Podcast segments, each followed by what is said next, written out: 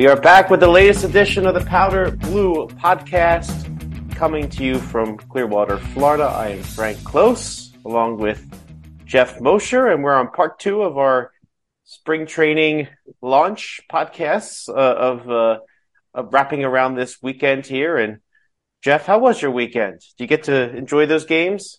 Listen, man, I did. I did. Uh, had a busy weekend, but I definitely was able to catch the um, spring training. Was it the opener? I guess the, the between the Phillies and the Yankees, right? Yeah, two openers simultaneously. Yeah, because they had the split squads. One in uh, one in what one off in uh, in Clearwater there, and I remember I tweeted something. It was Weston Wilson had the first home run of the Grapefruit League. I was like, well, wait a minute.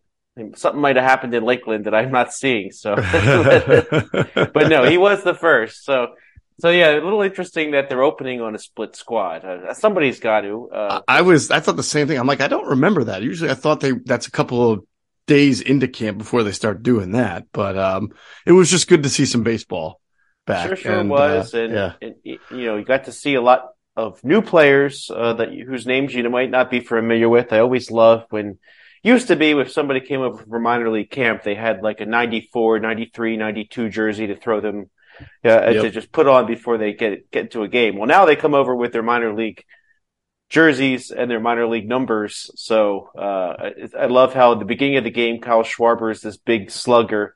And then by late in the game, number 12 is a uh, skinny guy. So you have to figure out what's going on or why Kevin uh, Long is playing left field, but no.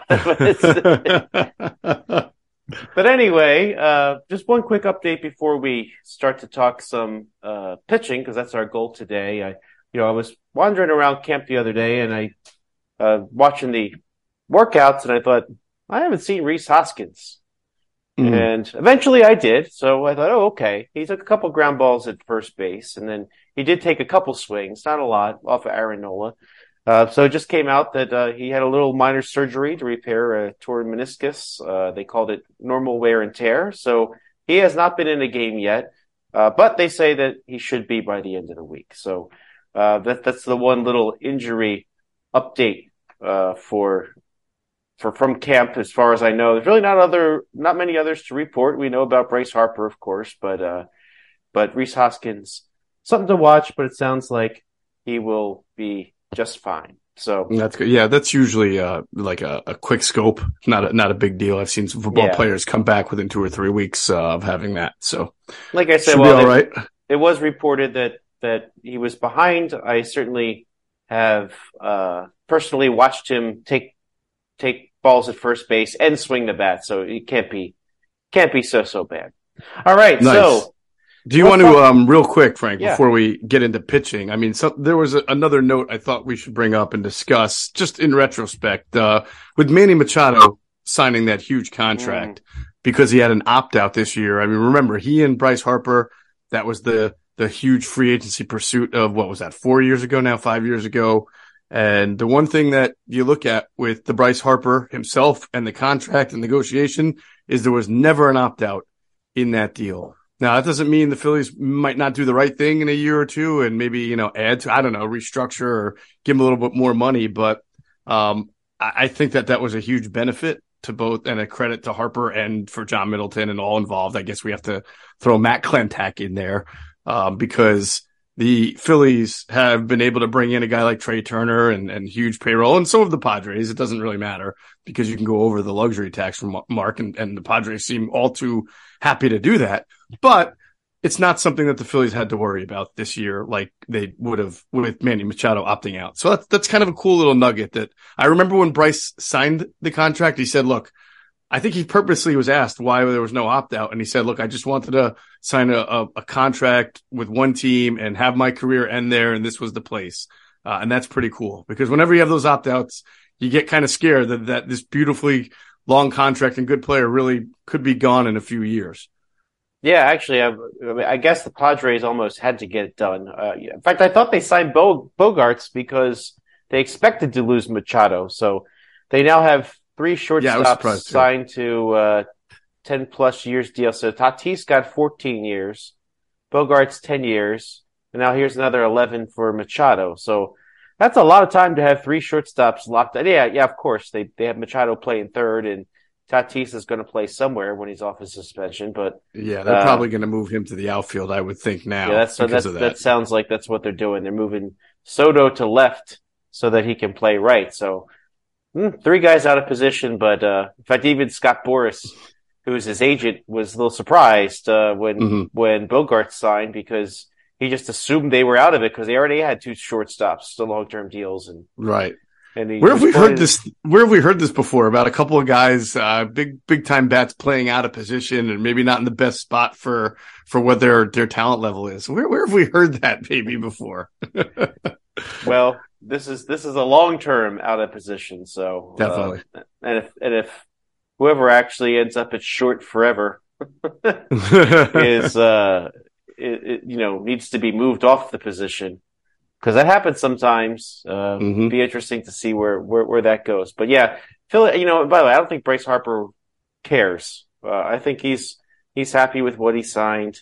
I mean, so but what it comes out to, if we have to go take the clock back to to before, I guess it was four years ago, right? So this would have been year five in his opt out season. So right. Bryce Harper ends up with 13 years, 330 million.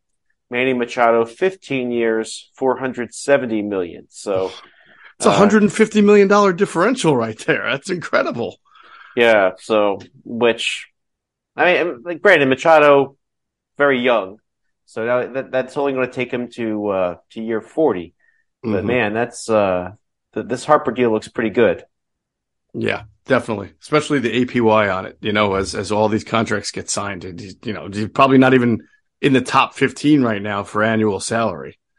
Yeah. So, so the Phillies have a bargain. So if they have to eat some money at the end, you don't feel so bad about it because they're getting their money's worth. So, so, so absolutely. So let's let's talk a little bit about pitching here. So, uh, and this is this is a uh, an interesting topic for the first time in a while.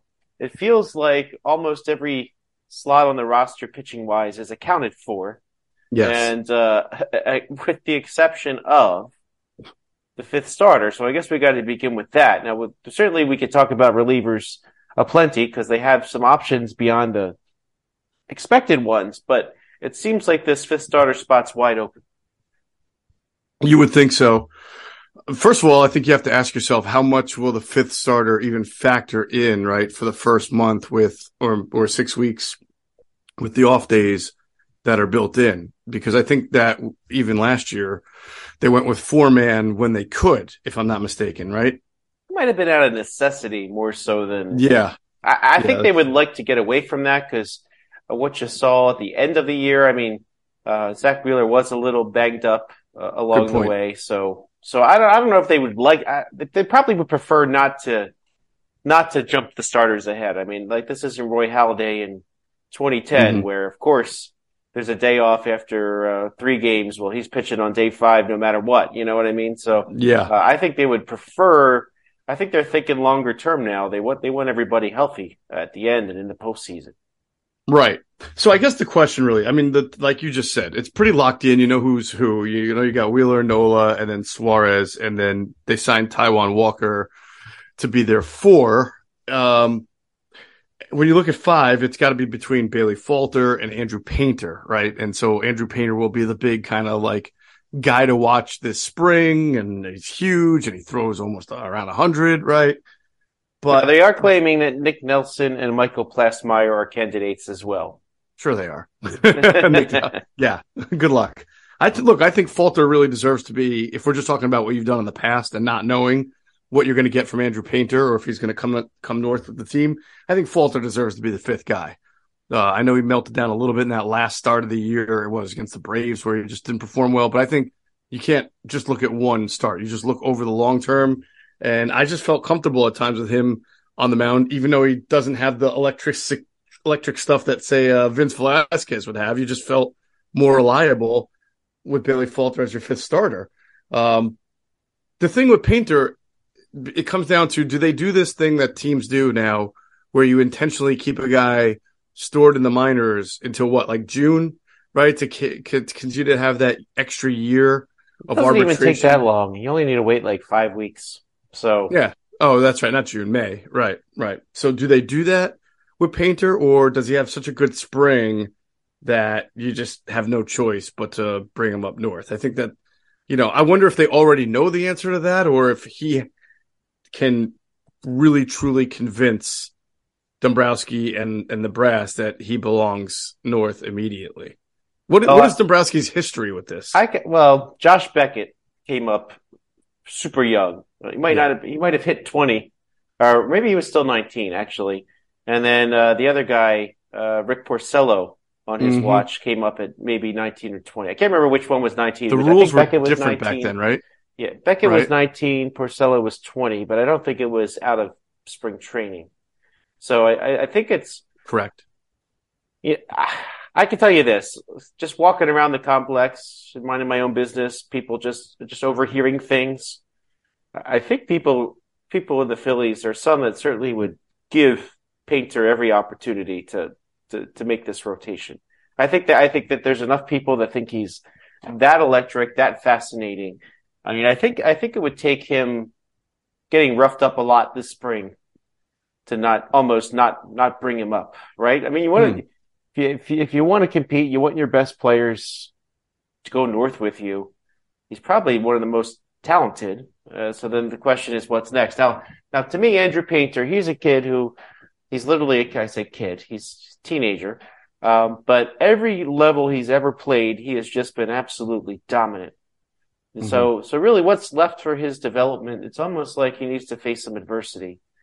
And, you know, maybe that adversity comes when you are, uh, on a major league roster and a major league slugger starts smacking you around some. I mean, does he almost, he almost is the type that needs to have that happen in the major leagues. Mm.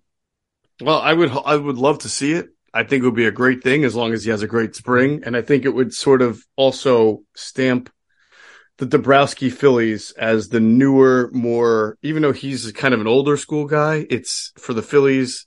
They still have that mentality that they don't bring up guys instantaneously. They wait too long for some, or that this is the kind of move that historically they would not make. So if they come north with Painter as the five, I think that would continue to kind of add to what they've been over the last few years a high spending team, an unafraid team, or a, a team that doesn't seem risk averse, right? You know, they'll, they, whether it's a contract to Bryce Harper or go the, the com- competitive luxury tax mark or even this, this would be another chapter in showing that they just want to win and they're doing what they can have the right people in the right place to do that. Um, and, and money is not the obstacle here. And in this case, it would be like, you don't try to store them in the minors just for that extra year of uh, of contract control. So I think that that would be an excellent decision as long as you know he has a really good spring. The thing is, if he does make the team as your fifth starter, that pushes Bailey Falter into a bullpen role, right? And now Correct. you look at this team, and they're about as left-handed as I've ever seen them be in the bullpen, to the point where you start to wonder, well, wait a minute, you can't carry like five lefties out of six or seven relievers. That's something's not going to match right, right? I mean, maybe like they'll have to make a trade coming out of camp, but you've got Alvarado, you've got Soto, you got Strom. Is it Strom or Stram? How do you pronounce Strom? Strom, right? Strom. Um, Christopher Sanchez is a lefty. This kid that they brought in, Marte, is a lefty. So like, you know, I don't. I, it, it's almost a little bit overly lefty, right? Yeah. Well, if Velasquez who they've claimed for the second time. He pitched a little bit oh, yesterday. Right. I mean, he's somebody that, that, that I think has a shot to help some major league team, but, but again, he's another lefty. so, but yeah, they, they would have a lot of lefties there. So, uh, so that's a good point. And then also the question becomes, you're almost going to lose somebody because you don't have anybody left to option from your, your bullpen, right? So, mm-hmm. so if you start from, well, Soto has not appeared in camp yet, uh, but, but you have newly acquired Soto, newly acquired Kimbrel, newly acquired Strahm, plus the Dominguez, Alvarado, Bellatti, Brogdon, Nelson. That's eight. Right. So, I mean, do you? I mean, Nick Nelson, I thought did fine as his in his long man role last year. I mean, I suppose you could cut him in favor of somebody that has options. Mm-hmm. Uh, but I don't know. I, I, I, I think you want to keep as many of your arms as possible. I would think so. So you usually go north with what? Seven relievers, or is it that? How, how many? That eight, right? Yeah, and I just named the eight that are Yeah. the ones that, that are slotted. So it's going to be hard for some of these other people to crack the Right. the bullpen. And then if if if as you said, Falter is not your fifth starter, do you option him? I mean, it depends. I guess it depends on how he pitches. I mean, Falter still has an option to the minor leagues, but Here- here- yeah, yeah. This is strange. So when they signed Strahm, right, you figured he was a good left-hander. I don't know if you call it a left-hander setup or a left-hander middle relief guy, right? Um, kind of to be the then they- lefty that comes in ahead of Alvarado. Right, right. Like your first sort of high lever, medium to high leverage left-handed situation. But then they traded for Soto, who I've paid attention to a lot over the last three years. He just happened to be on, he's been on my fantasy team. He's a good pitcher, good young pitcher who's got sort of implosive tendencies, but also explosive tendencies. He can, Mhm. he can throw it by you. I mean, he's got really good stuff. He's sort of like Alvarado light. Um, because when it's bad, it can be really bad. Uh, he's always had, he's always had a high WHIP. He, he puts guys on base, but he also was in a position in Detroit where he was the closer or ninth, eighth inning guy. Now you have more selective ways to use him and maybe you capitalize on that, but I don't sort of know what they want between having Soto and Strahm. You know, I, they're almost like the same guy to me. So uh, yeah, I th- it could have been a matter of opportunity. I mean, if you can add somebody like Soto, I mean, I'm sure some, when they signed Strahm, Strahm uh, they might not. They certainly didn't have a deal for Soto in, in hand yet. So I Mm-hmm. mean, you turn a, a deal for Soto down that only costs you two of your utility players. Uh, I don't know. That, I don't No, know that you would no. want to turn that down. No, I agree. What was it Maton and who went? Oh, Vierling. Vierling, right? No, that that's a good. De- I mean, listen, especially for the Phillies, who have always kind of struggled to piece together their bullpen for the last few years, and they've brought in guys who you thought were going to be good at times, and and were not. I'm a little worried about Craig Kimbrel. I guess he's supposed to be the David Robertson replacement. Um, you know, he's older. His numbers have not been trajecting the right way. So I'm sort of, you know, I was kind of looking forward to Brogdon kind of having a bounce back after that second half last year. He started to look a little bit better in the Yeah. playoffs, right? So I was kind of hoping Brogdon was going to be that guy, and maybe he still could be. Um, I don't know if the Kimbrel signing, Frank, was sort of an overreaction to not having a veteran right-hander in the pen like Robertson, and so and not having the trust that Bellatti or Brogdon or Nelson was going to be that guy. But I really do kind of worry about about what Kimbrel is at this point and how they plan to use him. Yeah, I mean, he's been kind of up and down the last couple of years. It's funny. He's the name everybody has wanted for years. And, uh, all the times he had been traded or rumored to be traded, everybody kept Mhm. saying, Oh, it's time for the Phillies to trade for Yep. Kimbrel. And, well, he's finally here. But it's a, it's on a one year deal. So, I mean, it's not a long term commitment. And, but, you know, last year, 375 ERA. I mean, he was pretty good, um, last year. I mean, wasn't, Right. wasn't dominant, but, uh, he's he he's definitely nice. making the team. I mean, right? He gave him the Oh, yeah. money. The, deal that he got makes him, yeah, Yeah, I mean, he got 22 saves last year in in 27 opportunities, but I mean, he kind of was. He kind of had a rough rough stretch. I think he's. I think most of those blown saves kind of came near each other. Dodgers Right. took him out of that closer's role, but Mhm. um, but yeah, but you know, he's not in that. He's not in that role. I mean, nobody's really in that role, of course. In the, uh, I mean, you kind of figure that the, the ones getting the outs at the end are, are Dominguez and Alvarado, unless unless Yeah. one of them's off that day. So let's let's talk about that because I'm curious for your opinion on this. Do you think that what we saw at the end of last year was Tom Thompson's redefining what the closer role is in Philadelphia? It's been redefined other way, other places, but in Philly, it's always been you've had a closer who's going to have like 20 or 30 saves, right? Did he just redefine the Phillies closer role to more of high leverage reliever for high leverage situations and it could be a different person or was that for circumstance because he really only trusted certain guys last year in certain certain spots and it was working well so he went with it in other words do you go into 2023 do you think at some point there'll be more clearer defined like Dominguez is going to be your ninth inning guy Alvarado will be your eighth or will he all year long say, hey, the we're playing the Astros and they have a bunch of right-handers coming up here in the eighth inning that are the best hitters, right? Uh, or not the Astros. Let's say it's the Mets, right? Alonso's up and somebody else. I want I want Dominguez in here eighth, and then I'll put Alvarado in the ninth. Or do you think it's not going to matter as much, especially with no shift anymore, and he's going to wind up having a seventh, eighth, and ninth type guy? What do you think he's going to do? Well, what worked last year was interestingly sort of the, the Gabe Kapler method. And mm.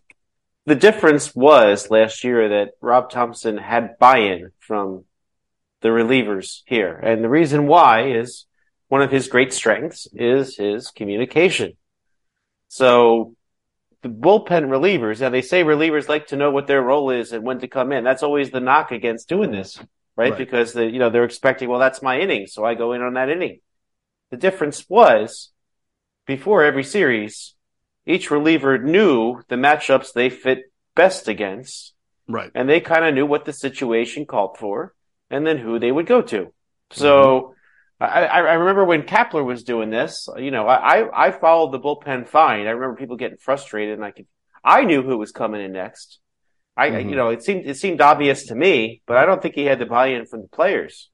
Right. So, he also didn't have the personnel, I think, to be able to pull. Well, yeah, that helps too. Yeah, relievers. You know. yeah, when you're when you're saying, "Oh gosh, I could throw in a million names from the the Kapler bullpens of of yeah. of, of yonder," but but but yeah, it sounds like everybody here kind of knows what their role is. They kind of know that Dominguez will get the the final outs against the tough righties in the lineup at a certain point. So, uh, and then Dominguez, uh, Dominguez will not, they'll face them in the eighth if that's what it takes. And, and Alvarado comes in, uh, you know, maybe, maybe he's in the ninth or maybe they split it depending on what's going on. And, and you know, they're just so much deeper now though. So, you kind of just know the pecking order from left and right side, and, and you can attack those final innings.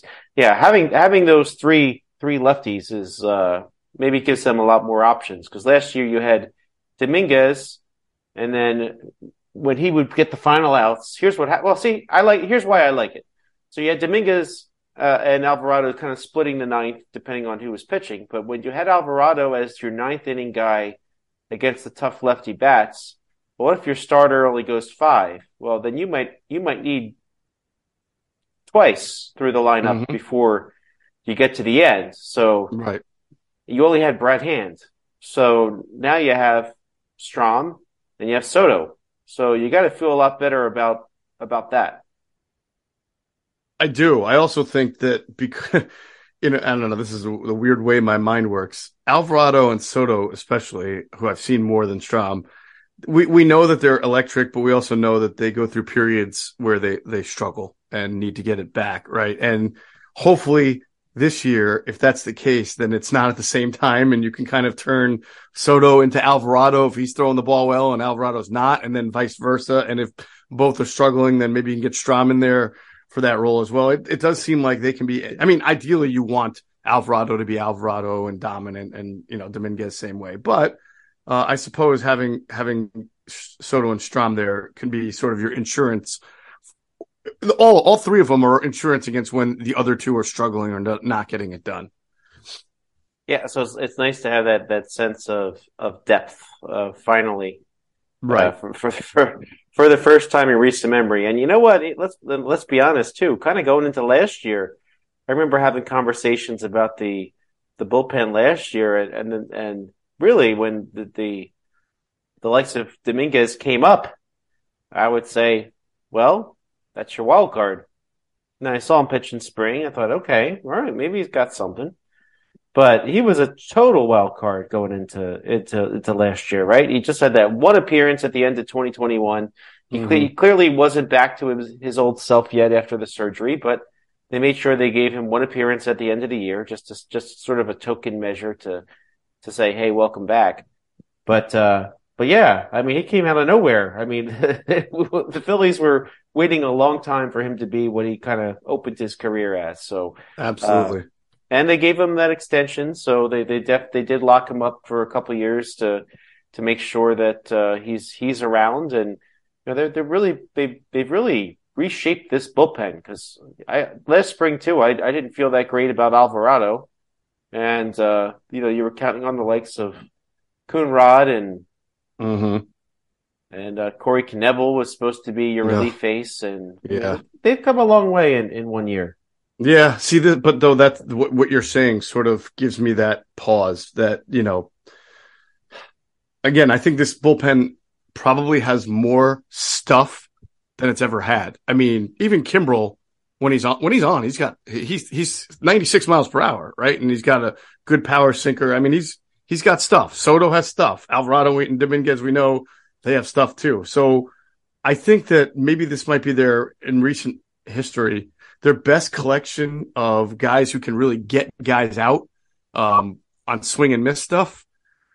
But I, but you know, I guess I'm going to worry about health, durability, and sort of slumps, individual slumps throughout the year, which is pretty much every bullpen. But I don't know, maybe it's the year that they got it right, and because it's a nice little mix of youth and veterans there, and you do have an electric, dominant guy like Dominguez to kind of stabilize you. You know, I think in the past when they've had bullpen issues, there was never someone who could step up and stabilize it. I, I do feel like Dominguez is that guy. Seranthony can come in and look if if some other guys are struggling and they just need Dominguez to be your guy for, you know, three out of eight games where he has to be your high leverage guy. You get to the seventh or eighth and you can use him.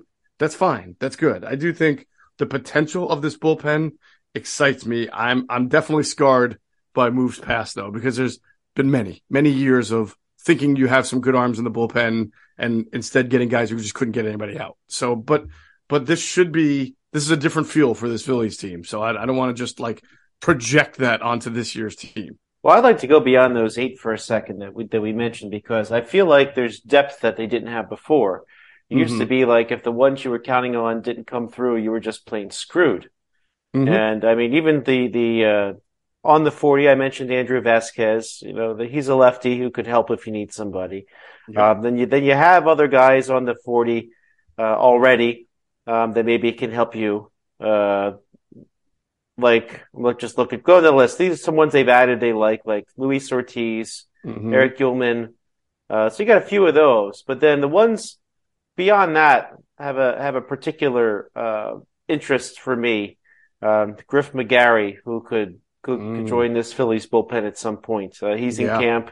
Uh, they did not they did not use McGarry as uh, as a candidate for the rotation, so he's probably going to end up um, in the bullpen. Uh, they're probably getting him to be a reliever. And then, of course, they have Andrew Baker, who's actually even gotten into a game so far this spring. Uh, he's somebody that looked really good. Uh, again, th- these are, these are a couple um, big stuff guys, you know, which seems to be what they like these days. Uh, so I think I think having Baker and McGarry, they're they're real wild cards in the wings. Yeah, you know, you're not you're not going to see them opening day, but Right. uh, but I feel like that they could go down to the system and, and get impact in a way that they have not been able to do in, in previous years. hmm No, that's a good point. Uh, don't they still have, even though they released him and brought him back, right? Francisco Morales. Uh, Morales is around. Yep, he he did uh, clear waivers and was outrighted to AAA. So Right. Yeah, Morales did pitch. Uh, where did he pitch? Yeah, I saw him pitching at some point. Um, I can't remember which game he appeared in in, in the spring, but but yeah, he had a clean inning. So he, you know, he's somebody that was was a. There's a lot of guys like that that were prospects. They kind of fall Mhm. off the rails and then they find their way again, right? So Yeah. I I mean, mean- I'm sort of interested by the Junior Marte kid, right? Isn't he? yeah, Junior Marte. they, uh, okay, I knew I was forgetting somebody. Yeah. he was another pickup on the uh, on the 40 man that they were that they are uh, thinking could be somebody. So yeah, I meant to include him in that list. But but yeah, but they've they've got this depth that they didn't have before. So now now the ones like Junior Marte, um, I, I believe he does have a minor league option, which is great because he could be a guy that goes back and forth to AAA. Uh, when you you know you know how it always is, right? There's so, somebody's going to have an injury, whether it's big or small. You you hope not, but somebody will be banged up a little bit and needs needs a 15 day uh, trip to the injured list. And uh, Right. yeah, so so that that's very very helpful to have. I like that depth as well.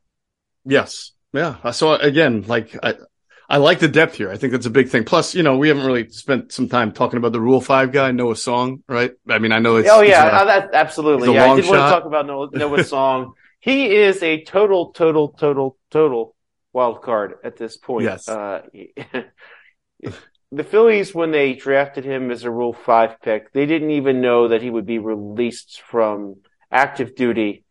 So he, so he, he, he still is in the military, but he is on reserve duty. Mhm. So yes, he could be technically pulled back, uh, but he comes to the Phillies having not thrown off a mound in three years. And uh, Dave I thought it was longer than that.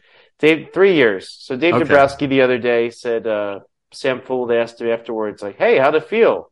He said, "Oh, it feels like I haven't thrown in three years." Yeah. So, Extra ice for that arm. yeah, yeah. So I mean, he's he's certainly physically fit. Mhm. He's certainly in shape, but throwing shape, who knows? I, you know, I, I gotta, I gotta be skeptical. He's going to make the roster. Now, Dave Dombrowski said, "Hey, look, he was fifty thousand dollars for the claim." So the Phillies might almost have to. I see. Who knows how much the Red Sox would want him back? Now, that, so just to give people some background, he was runner-up for the Golden Spikes Award, right? Which is the equivalent of the Heisman Trophy, right? So you hear more about the Heisman Trophy than you do Golden Spikes, but Right. Pat Pat Burrell was a Golden Spikes winner, so uh, so but he was the runner-up uh, for the for the Golden Spikes, and nobody was drafting him in the first round, basically because he was going into into military service, and everybody knew that, right? So he was out of the Mhm. Naval Academy, so so the Red Sox took a flyer in the fourth round. Dave Dombr- Dombrowski was in the room when they did it. And he said, well, you know, he's, he was a real talent and he grabbed him because, hey, if he ends up able to play, he could be pretty good.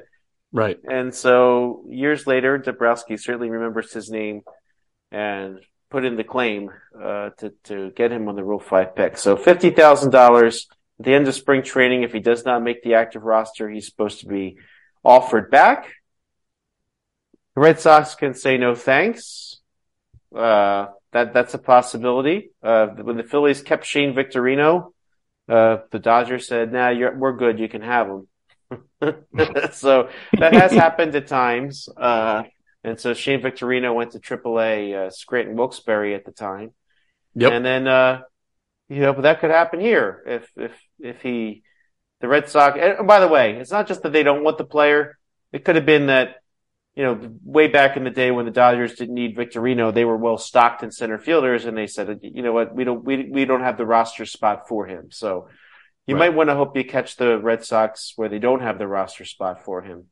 And they either offer him back or you offer somebody in trade to, to, to keep him around. And I think that would be ideal. You put him extended strength training, uh, eventually get him into your minor league system. I think that would be the, the optimal situation for the Phillies, but it's, it's hard to know just what the Red Sox are thinking right now. Kind of cool guy to root for though with that kind of story because like you said uh was one of the best pitchers in in the game in college. I think he was a flamethrower too uh even though he hasn't thrown in Yep. off a mound in several years. He could really get the ball up uh the electricity up there. And um if he's able to develop here as a philly that that that would be pretty cool. I mean we had a pretty cool story last year with um uh, uh the former first round pick. Why can't i remember? Um Uh, Mark Appel. Mark appel right They're I want still to in camp, Mick- by the way. I know, I know. I want to say Mick Abel, but I knew that wasn't it because they're both MAs. Uh, but that was a pretty cool story. And yeah, he's back in camp as well. Um, and so I don't know, this, this could be even better of a story, but we're, we're probably far from, from that story, even having a, a prelude or a chapter one. Yeah, so it's, it's so it's a total wild card, but hey, as Dave Dombrowski said, fifty thousand dollars, not much risk there. So will be fun to watch. Mhm. All right, one more thing I want to talk about, Geoff, before we get out of here is something else I wrote about recently, which is the potential for an Aaron Nola contract extension. It sounds like the two sides are are interested. Uh, uh, when given the opportunity to talk about it, Dombrowski says, "Of course, we don't talk about contract negotiations, but he's somebody we like to keep around for a long time." So, public interest from Dombrowski. Aaron Nola, uh, when he was spoken to by uh, by Matt Gelb of the Athletic earlier in the week, he says, "Well, my reps are handling it. I don't know, honestly. I love it here. I think everybody loves it here. Should something get done this spring? Absolutely. Why wouldn't it? I mean, you know, he's been one of your best pitchers. You know, he's clearly snapped back last year after two years ago was not one of his better seasons, but he's now had more good to very good seasons than he's had underwhelming seasons. I still see him as, you know, the right number two. And if a guy like Painter really develops fast and he becomes a one or two with Wheeler and Nola and Nola's your three, that's even even better, right? Because uh, you know somebody else was going to pay Nola that money anyway. So if you can get him extended and you know before he reaches free agency, then the dollar figure isn't as bad. Um, I- am kind of excited about the idea of with Painter and then maybe Abel and McGarry, you know, like kind of adding this infusion of young talent into this rotation by the end of this year, by next year, whatever you want to call it, and then having you know, this is what really good teams do. Like the Dodgers have been doing. They've had they had Kershaw, right, and then they had um, who's the other veteran they had for a little bit, but then they started adding guys that they they drafted in and start those. So their their Kershaw's got pushed down in the rotation, and they're still yeah. really good. Uh, and then you had electric guys like I can't even remember. Urias, perhaps. Uh, Buehler, I was thinking. Oh, Buehler, Urias, yeah, yeah, yeah, yeah. Buehler, Urias, Buehler, guys like that, and then maybe Dustin May will come back from his injury and and be good, and then it pushes your your veteran guys down a little bit, and you have a a, a great staff. Same thing with the Astros, right? I mean, they let Verlander go because they had guys like um, uh, I'm going to say the name, and I hope I don't make everybody cry. But well, Framber Valdez is the is the Framber uh, Valdez big one, and, right? And then yeah, Urquidy and things like that. So that's that's great, you know. And this is what this is what the Phillies should be doing too. We've talked about that and their their inability to sort of develop young pitching and have that farm. But I'm I'm excited about those guys. And then, but but you have to have Nola locked in. You got you've got Wheeler, you got Nola. Those got to be your your anchors. And you know Suarez at some point is probably gonna. I don't know how many more years of control he has left. Hard to say because he really really wasn't until 2021 that he had a, a full season. So they, I, have to, I have to see what his service time is, but I think they're, they're good for a few years. Oh, is it that long? Okay, I, I thought maybe just one or two. Okay.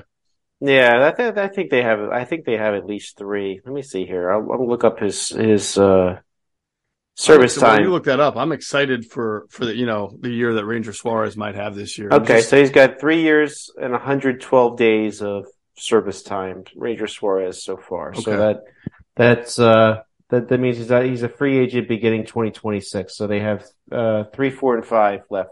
Good. So three years. Good. Yeah, so and then uh, let's remember too. Next year, you work on one for yeah, him. After next year, uh, Zack Wheeler is set to be a free agent, so you know, it would be nice to, cycle him in. And, and, you know, Aaron Nola turns thirty this year.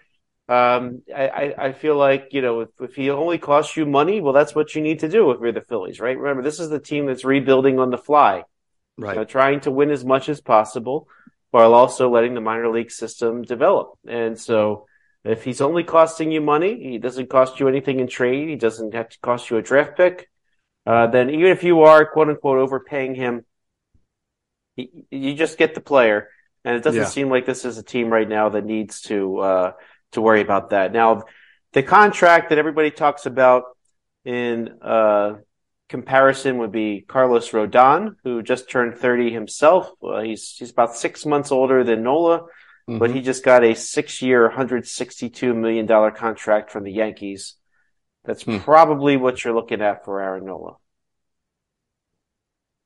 Uh, okay. I can I see the Yankees sort of had to. I don't want to call it overpay because Rodon's a good player, but that's a free agent signing. Usually, when you can reward your in house, like I get it, that's what the market is now.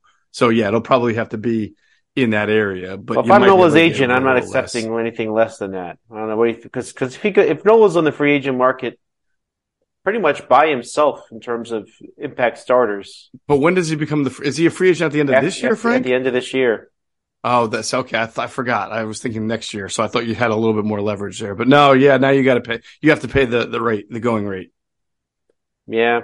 So that's it's that's that's probably what they're going to have to pay. Um, I mean, if you look at the likes of uh, who's a free agent uh, for, for, next year's class, I don't see anybody that really uh, opens my eyes like that. Max Scherzer, maybe if he opts out when he's fifty three. yeah, exactly. so, you know, I don't, I don't really see a uh, a whole lot of whole lot of uh, opportunities uh, for starting pitching. So, I mean, if they they both like each other.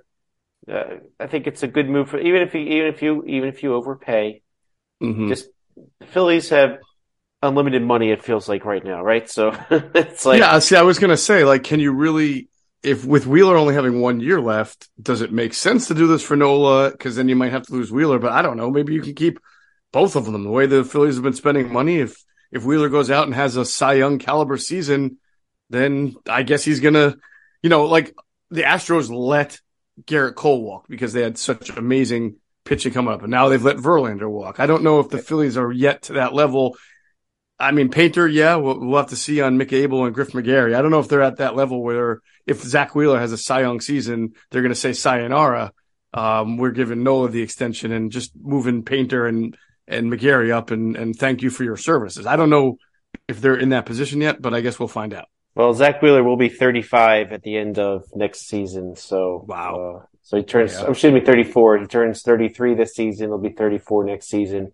So whoever signs him beyond that is, is signing somebody who will hit 35 in that year. So, you know, you, you like what Wheeler's giving you, but he's, he's not ageless. So correct. You're going to have to, you have to worry about that. But, uh, but yeah, but the, you know, and they have, uh, of course, Taijuan Walker for four years. So there will be a, they will be, uh, there will be some shuffling in this rotation coming up with, with only, if you don't sign Nola, you don't sign Wheeler, all you have left is Walker and, uh, after, after next season, you would only have Walker and Suarez, and Suarez would be on his last year. So right. you got this, this would be good for the, for the long term and the short term. Yes, I agree. I agree. All right. Well, that's a lot of pitching to talk. We're going to keep talking pitching throughout this spring training. Phillies are playing games literally and figuratively, by the way, because I, I, I think they all really like each other and and and plenty of goofballs on that roster uh, as well, the Brandon Marshes and Craig Kimbrels. But they're having fun, fans are having fun, and we'll have fun all spring training long. For the Powder Blue podcast from Clearwater, Frank Klose, Geoff Mosher. We'll catch you next time.